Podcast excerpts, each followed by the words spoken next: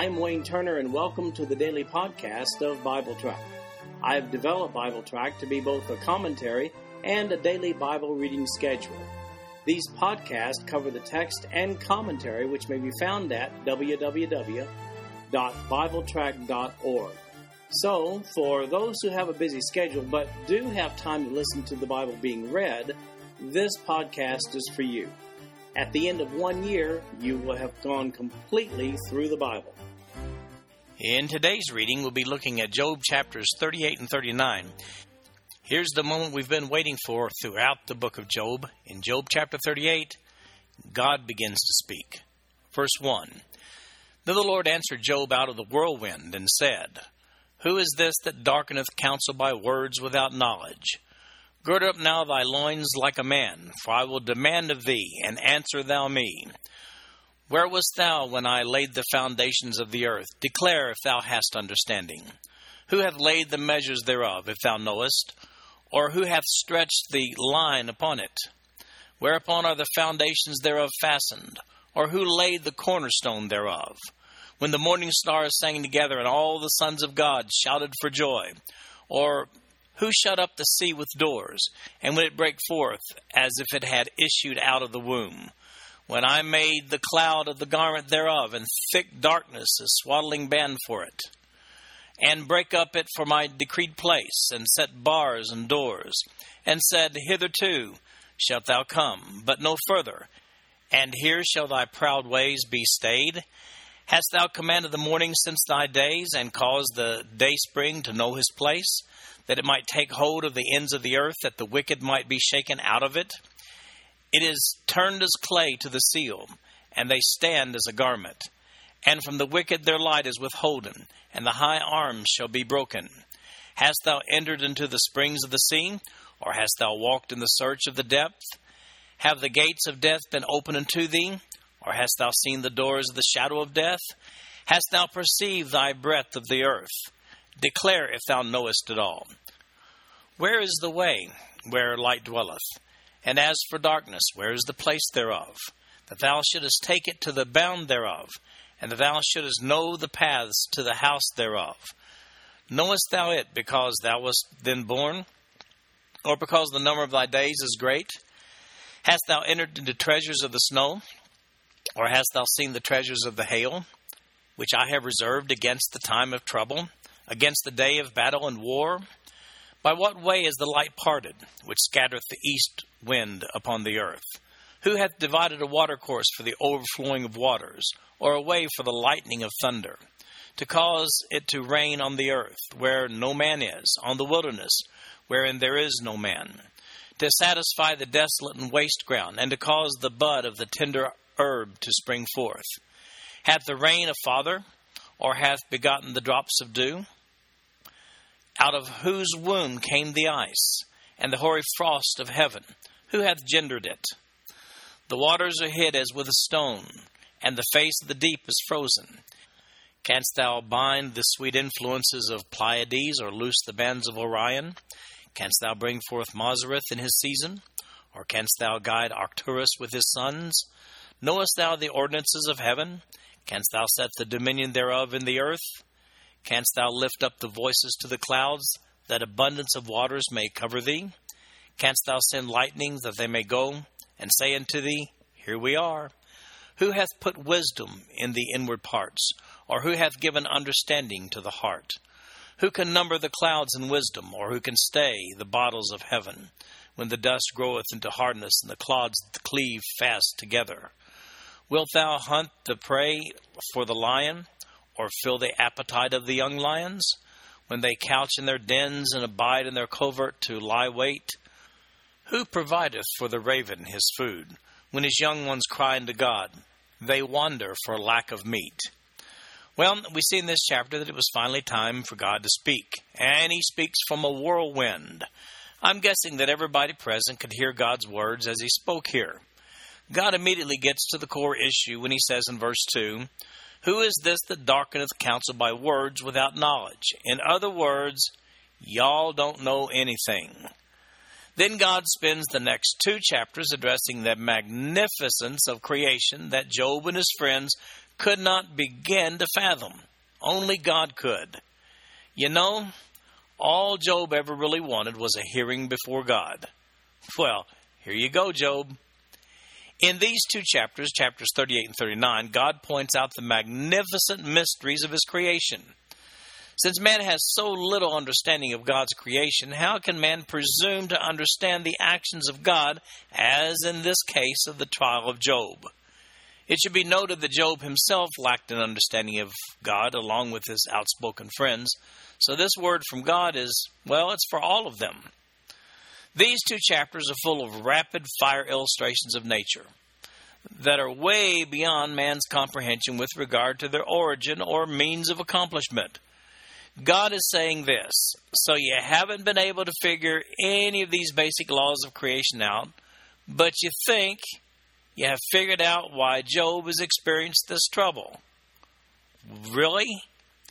Both chapters demonstrate God's disdain for man's understanding of the ways of God in light of the fact that those who spoke to Job represented themselves as great men of wisdom. In this chapter, God is setting the record straight regarding their real level of understanding.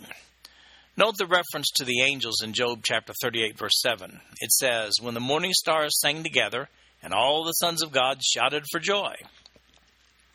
A few other references in this chapter are worth some special attention. In verses 31 and 32, God mentions the constellations, Pleiades and Orion. And perhaps the Mazzaroth of verse 32 is a reference to the entire zodiac. Many scholars think that's the reference. In chapter 39, God continues speaking. Verse 1 Knowest thou the time when the wild goats of the rock bring forth? Or canst thou mark when the hinds do calve? Canst thou number the months that they fulfill? Or knowest thou the time when they bring forth? They bow themselves, they bring forth their young ones, they cast out their sorrows. Their young ones are in good liking. They grow up with corn. They go forth, and return not unto them. Who hath sent out the wild ass free? Or who hath loosed the bands of the wild ass? Whose house I have made the wilderness, and the barren land his dwellings. He scorneth the multitude of the city, neither regardeth he the crying of the driver. The range of the mountains is his pasture, and he searcheth after every green thing. Will the unicorn be willing to serve thee, or abide by thy crib? Canst thou bind the unicorn with his band in the furrow, or will he harrow the valleys after thee? Wilt thou trust him because his strength is great? Or wilt thou leave thy labor to him? Wilt thou believe him that he will bring home thy seed and gather it into the barn? Gavest thou the goodly wings unto the peacocks, or wings and feathers unto the ostrich, which leaveth her eggs in the earth and warmeth them in dust, and forgetteth that the foot may crush them, or that the wild beast may break them? She is hardened against her young ones as though they were not hers. Her labor is in vain without fear. Because God hath deprived her of wisdom, neither hath he imparted to her understanding. What time she lifteth up herself on high, she scorneth the horse and his rider. Hast thou given the horse strength? Hast thou clothed his neck with thunder? Canst thou make him afraid as a grasshopper? The glory of his nostrils is terrible. He paweth in the valley and rejoiceth in his strength. He goeth on to meet the armed men. He mocketh at fear and is not affrighted, neither turneth he back from the sword. The quiver rattleth against him, the glittering spear and the shield. He swalloweth the ground with fierceness and rage, neither believeth he that it is the sound of the trumpet. He saith among the trumpets, Ha ha! And he smelleth the battle afar off, the thunder of the captains and the shouting. Doth the hawk fly by thy wisdom?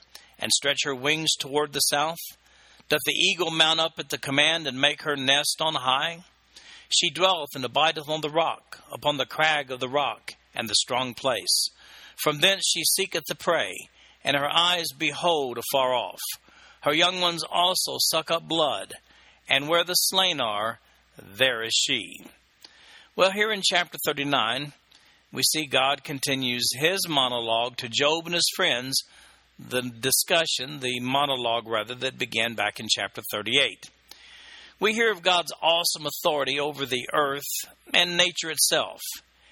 In light of God's omnipotence, omniscience, and omnipresence, What did Job and his friends actually know? I mean, about anything? Well, let's review. God's overwhelming point in these two chapters is that Job and his friends knew nothing of which they were actually speaking. They were just expressing their hunches based upon traditional thought, not really fact at all. Think about it. People still do exactly that today with great regularity. How many times do you hear of so called godly counsel that has no basis in scripture principle whatsoever? It's amazing that so many people, Christian and non Christian alike, so willingly give potentially life altering counsel to others based upon their own unsubstantiated hunches. In Job chapter 39, verses 9 and 10, God makes reference to the unicorn. Hear me tell you what Easton in Easton's Bible Dictionary says about the unicorn. He says, described as an animal of great ferocity and strength. It was in reality a two horned animal, but the exact reference of the word so rendered, reem, is doubtful. Some have supposed it to be the buffalo, others the white antelope, called by the Arabs rim. Most probably, however, the word denotes the Bos primigenius, the primitive ox, which is now extinct all over the world. This was the aurochs of the Germans, and the Urus described by Caesar as inhabiting the Hercynian forest. The word thus rendered has been found in an Assyrian inscription written over the wild ox or the bison, which some also suppose to be the animal intended here. God continues speaking in Job chapter 40, which is tomorrow's reading. This concludes our podcast for today. I'm Wayne Turner, and if you'd like to read along with our commentary online, go to www.bibletrack.org. Thank you for listening in today. The background music for these podcasts is an original composition written by the music director of Fayette Bible Church, Paul Walton.